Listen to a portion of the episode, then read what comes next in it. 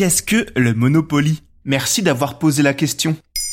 En ces périodes de confinement et semi-confinement, les jeux de société n'ont jamais autant été remis au devant de la scène. Alors on a voulu retracer l'histoire d'un de ses plus célèbres représentants, le Monopoly. Le Monopoly, vous y avez tous joué au moins une fois, hein. je ne dis pas que vous êtes allé au bout de votre partie, mais vous en avez au moins démarré une une fois. Il a fêté en 2020 ses 85 ans, est mondialement connu et se base sur une règle simple. Vous êtes chacun à la tête d'une somme d'argent, vous avez un pion que vous faites avancer avec des dés chacun votre tour, la plupart des cases représentent des rues que vous pouvez acheter si vous tombez dessus. Ces rues représenteront votre patrimoine immobilier que vous pouvez faire grandir en construisant dessus et à chaque fois qu'un adversaire viendra se promener dans votre quartier, il devra vous payer un loyer. Mais attention, certaines cases peuvent vous infliger des bonus ou des malus financiers ou encore vous envoyer directement en prison. Mais pourquoi ça s'appelle comme ça? Ça c'est assez simple. Monopoly s'appelle ainsi pour monopole, car l'objectif des joueurs qui s'affrontent est de ruiner ses adversaires pour finir par posséder le plateau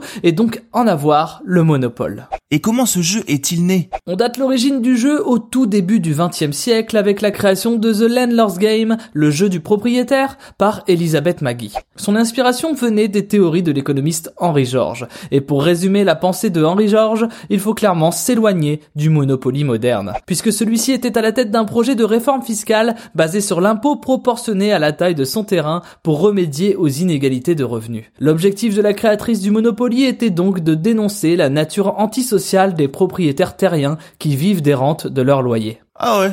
Pourtant c'est tout l'inverse aujourd'hui, non? Malheureusement oui, à chaque achat de la rue de la Paix lors d'une bonne petite partie du dimanche après-midi en famille, Elisabeth Maggie doit se retourner dans sa tombe. Car aujourd'hui, le jeu semble davantage être une promotion des propriétaires immobiliers rentiers que l'inverse. Mais cela s'explique par la suite de l'histoire du Monopoly, car si je vous ai raconté le projet originel, un homme du nom de Charles Darrow copiera le jeu quelques années plus tard dans un tout autre format. Cet homme, un chômeur ruiné par la crise de 1929, découvre le jeu en 1931 grâce à ses voisins et crée sa propre version qu'il propose aux Parker Brothers. Mais ceci le lui refuse, le jugeant trop complexe. Il décida alors de le commercialiser lui-même et obtint immédiatement l'adhésion populaire, à tel point que très vite, Parker Brothers reviendra sur sa décision et lui achètera finalement les droits du jeu. De son côté, Elizabeth Maggie accepta aussi de vendre les droits originaux à Parker Brothers contre une somme d'argent très basse, environ 500 dollars, souhaitant avant tout que le message de son jeu soit diffusé. Et ce jeu trouve-t-il encore du succès aujourd'hui? Oui, c'est un classique, un indémodable présent dans le monde entier. Avec plus de 300 millions d'exemplaires vendus, présents dans 80 pays et 43 langues, le Monopoly continue d'amuser un bon paquet de familles. Il a même su s'adapter à son temps en proposant différentes déclinaisons du jeu en boîte, que ce soit avec des règles différentes ou en représentant des licences comme Harry Potter, Pokémon